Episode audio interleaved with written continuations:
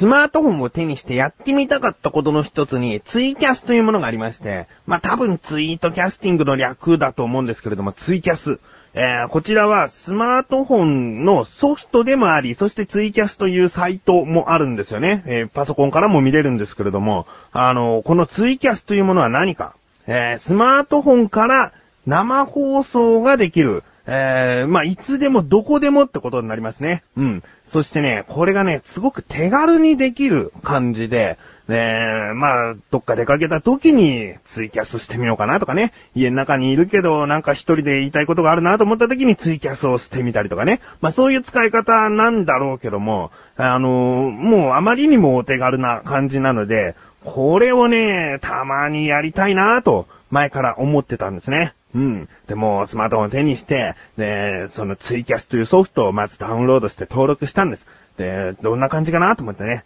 もう誰にも告知せず、こっそりとやってみたら、お、こんなにやっぱり簡単にできるんだなと思って。で、これからやっていきたいなと思うんです。だけど、これは新しい番組を始めるとか、そういった気分で始めるものじゃなくて、もう本当に気まぐれで、えー、自分の好き勝手にやっていこうかなと思っています。だから、いつやるとかいうのは、まあ、定期的にでもないので、告知もしないんですね。うん、もういきなりやる。だけど、やるってなった時に、ツイッターで始まってますみたいな、こう、ツイートができるのかな？えー、だからそのツイートを見てくださった方が気づいて見ることができる、聞くことができるというものになると思います。えー、でね、こういう本当にもうタイミングのいい人しかおそらく聞けないと思うので、この番組とか自分が他にもやっている番組とかでは一切触れない内容のことを話していきたいなと思っております。だから一応ね、タイトルがあってね、本放送では触れない話っていうタイトルでやっていこうかなと思っております。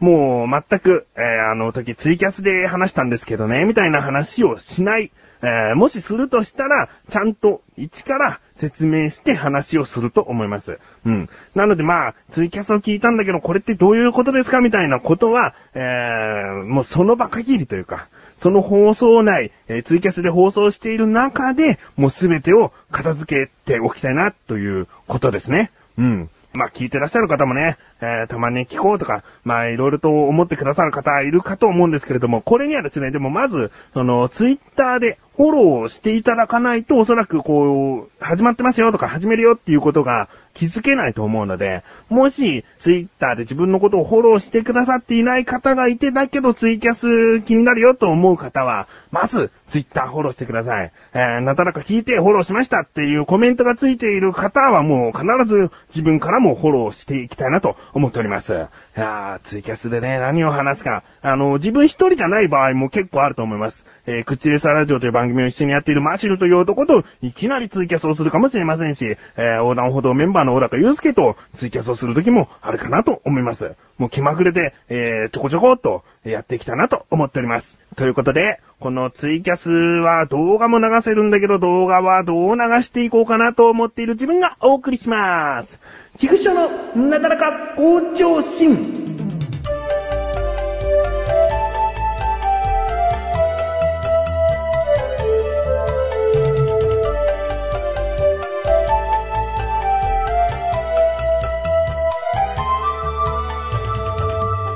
まあね、ツイキャス動画も流せるんですけれども、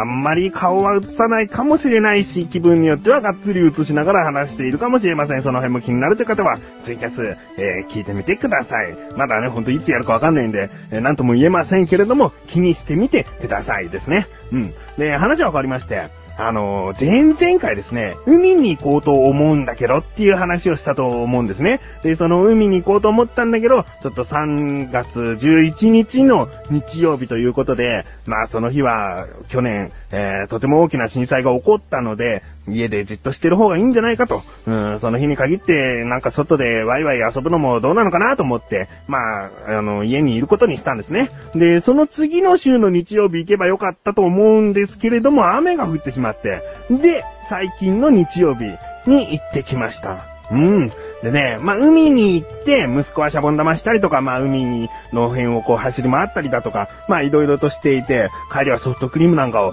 食べてですね、えー、帰ったわけなんですが、まあ、その海で遊ぶ前に、自分の中でもうそこがメインと言ってもいいものがありましてね。まあ、これも前々回お話ししたと思うんですけれども、その、逗子マリーナという、ところでですね、えー、もうマグロカツ丼というものを自分は食べたくて、で、そのマクロ活動何が魅力かって言ったら、まあ、まあ見た目的に言いますと、まず、量がですね、すごいんですよね。えー、マグロカツが10枚ぐらいはこう乗っかっていて、で、丼も、その、自分はもう、量が多いって分かってるから、ご飯大盛りとかもう言わないんです。普通の量の丼の中に、その、大量のマグロカツを乗せなきゃいけないもんだから、もう真ん中に行くにつれ、すごい高さを出しちゃってるわけですね。えー、端っこからこう置いてったんだけども、多分こう、うまく乗るためにはどうしたらいいんだって言ったら、やっぱり真ん中に積み上げるしかないんで、で、それだけ大きな、マグロカツ丼をですね、頼みました。うん。で、神さんと息子と、あと自分の母親も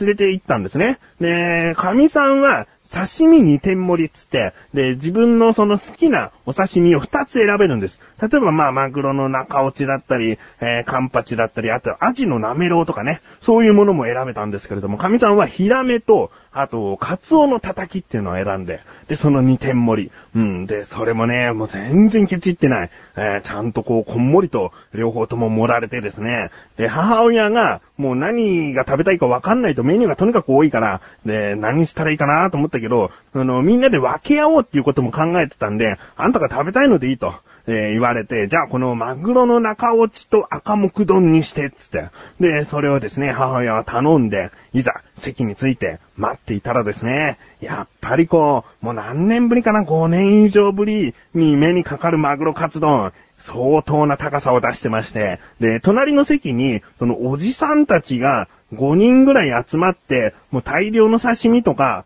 こう、頼んで食べている席があったんですけれども、そこの一人のおじさんが、ちょっと写真撮らせてもらっていいかっていうぐらいです。で携帯で写真を撮られながらですね、もちろん自分は写ってないですよ。マグロカツ丼だけをこう写して、で、まあ、それほど見た目インパクトがあるもので、だけど、これをね、一人で食べるっていうのは、正直ね、飽きちゃうんですね、自分でも。うん、いくらこうソースがかかっていて、マヨネーズも添えられてて、途中からこう、半熟卵もセットになってるから、それをかけて、え、味を変えて食べていくことは全然できるんですけれども、何せこう10枚ぐらいありますから、あの、飽きてしまうところをですね、今回は神さんと母親がいますから、シェアし合ってね、えー、マグロカツ丼食べる？じゃあそのヒラメちょうだいみたいな。まあ、母親のそのマグロ中落ち赤木丼なんつうのはもともとね、えー、自分が食べたいってことで頼んでくれたから、もちろんくれたりするんだけども、その、あ、マグロの中落ち赤木丼っていうのはですね、マグロの中落ちが一番上に乗っかってるんですけれども、ご飯と中落ちの間に赤木という、その海藻を刻んだネバネバしたものが、こう、敷き詰められていて、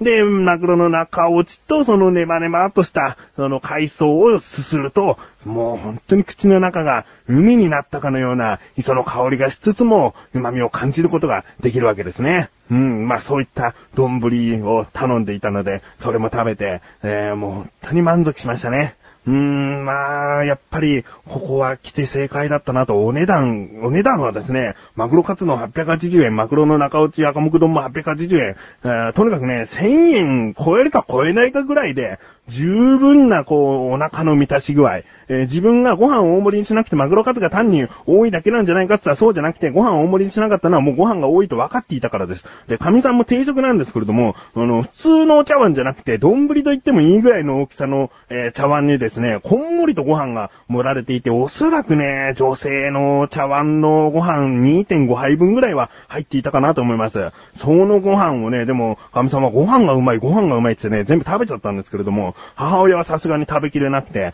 で、自分も人助けをしつつ、いつもこう全部、えー、完食したように、えー、食べちゃう方なんですけれども、だけどね、母親の残したその丼だけは食べれなかったですね。自分のを食べきることで精一杯でした。まあ、それだけこんな、えー、よく食べると言われている自分でも満足するぐらいの、量でもあり味であるものを提供してくれるお店、もうズバリ名前を言ってしまおうと思うんですけれども、有機食堂という場所でございます。ぜひ行ってみてください。一見ね、人が並んでるなと思っちゃうんですけれどもね、回転率が何せ早い。なぜかというと、言い方は悪いですけれども、居心地がそこまで良くないからです。ちょっと店内が狭かったり、外の席でも、その、もうぎゅうぎゅうな感じで、えー、で、並んでいる人から丸見えになっちゃうので、なんかくつろいで食べていられないっていうところはちょっとありますね。まあ、かといって居心地が悪すぎるわけじゃないので、十分に食べきってから出ていくということはできるんですけれども、まあ、回転率が速くて一見並んでても、あのー、全然待たないです。ん、自分は10人ぐらい並んでるところから、こう待っていたんですけれども、10分待ってないと思いますね。えー、外にもメニューがこう、字だけで書いてあるんですけれども、ここでもう何にしようかって悩んでいるうちに自分たちの番が来て、で、もうすぐ食べれましたから、えー、ぜひ行ってみてください。ひらがなで有機食堂が漢字有機食堂でございます。小高的文化発信小高的文化を発信しています。ね、こう、港南区、横浜市港南区から発信して、速度で言うと、7.2メガビットパーセコンド。というわけで、そんな小高祐介がお送りする小高的文化発信小高ルチャーは2週に1度の水曜日更新です。さようだかさあ、コーナーに参りましょう。自力80%。このコーナーは日常にある様々な疑問や質問に対して自分で調べ自分で解決していくコーナーでもあり、リスナーの方からのご相談や悩み解決していくというコーナーです。今回もメールが届いております。ありがとうございます。なだらかネーム、ライムスカッシュさん。はい、いつもありがとうございます。本文、翔さん、こんばんは、こんばんは。今回も疑問があってメールしました。はい、漢字に関する疑問です。人間の体の部位を漢字で書くとき、辺の部分に肉づきという漢字が使われますが、その理由を教えてください。お願いします。ということですね。えー、肉づき。これはもう月という漢字ですよね。月という漢字が例えば腕という字にもついていますし、腹という字にもついていますし、足という漢字もね、えー、難しい方の足の場合はついてますよね。うん。ということです。今回の疑問です。人間の体の部位を漢字で書くとき、なんで月という漢字が使われているの？ですね。調べてきました。ここからが答え。もう率直に言いますよ。肉という漢字が変化してきて月と書くようになったそうです。肉。ありますよね。えー、若干こう遠目から見ると、ちょっと月に見えなくもないですね。えー、最初は肉という字を使っていこうとしたんですが、だんだんと変化してきて月となりました。なので、あの、おぼろ月とか書くときに、そのおぼろという漢字は月辺がついているんですね。これ肉付きと言わないんです。実は月辺なんです。だけど今だと、もうどちらとも区別がつかずに肉付きと呼んでたりもするし、月辺と呼んでたりもするんですね。うん。だけど、これは、旧字体の場合、昔の字体だった場合、その肉付きと月辺にも違いがちゃんとあって、それがですね、右側の縦線に横、真ん中2本の棒というのが、ついているかついていないかということで、違っていたんですね。えー、ついていない方が月辺で、ついていたものが、えー、肉付きという字だったそうです。うん。まあ今は区別がないものとされています。だからこそこう、月という漢字がなんでこう、腹とか、えー、腕とかいう字についているのかなって思ってしまいますね。えー、ライムスカシさん、いかがでしょうか？メールありがとうございます。こういった感じで日常にある様々な疑問や質問の方をお待ちしております。投稿よりなだらかご助身を選択して、どしどしとご投稿ください。以上、自力80%でした。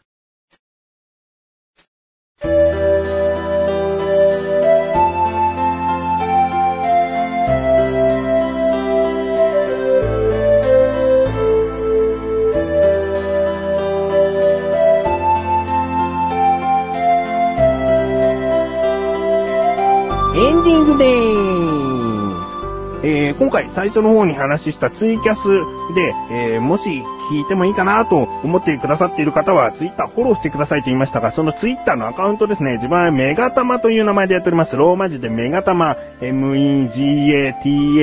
ですね。メガタマでやっておりますので、えー、そちらで検索していただければ出てくるかなと思います。ということで、お知らせでーす。この回が配信されたと同時に更新されました、小高菊池の小高ルチャー聞いてみてください。今回はですね、小高祐介の第2弾シングル、えー、小高祐介が作った曲を発表するにあたってその曲どっちが歌うかという話し合いをしております。なぜそうなったかと思った方は、ぜひ聞いてみてください。他にもですね、フレンチトーストの話をしたりもしてますよ。ということで、なんとなく今年は毎週水曜日越しね。それではまた次回お会いいたい菊池勝利したメガネたまーにでもあるよ。お疲れ様に。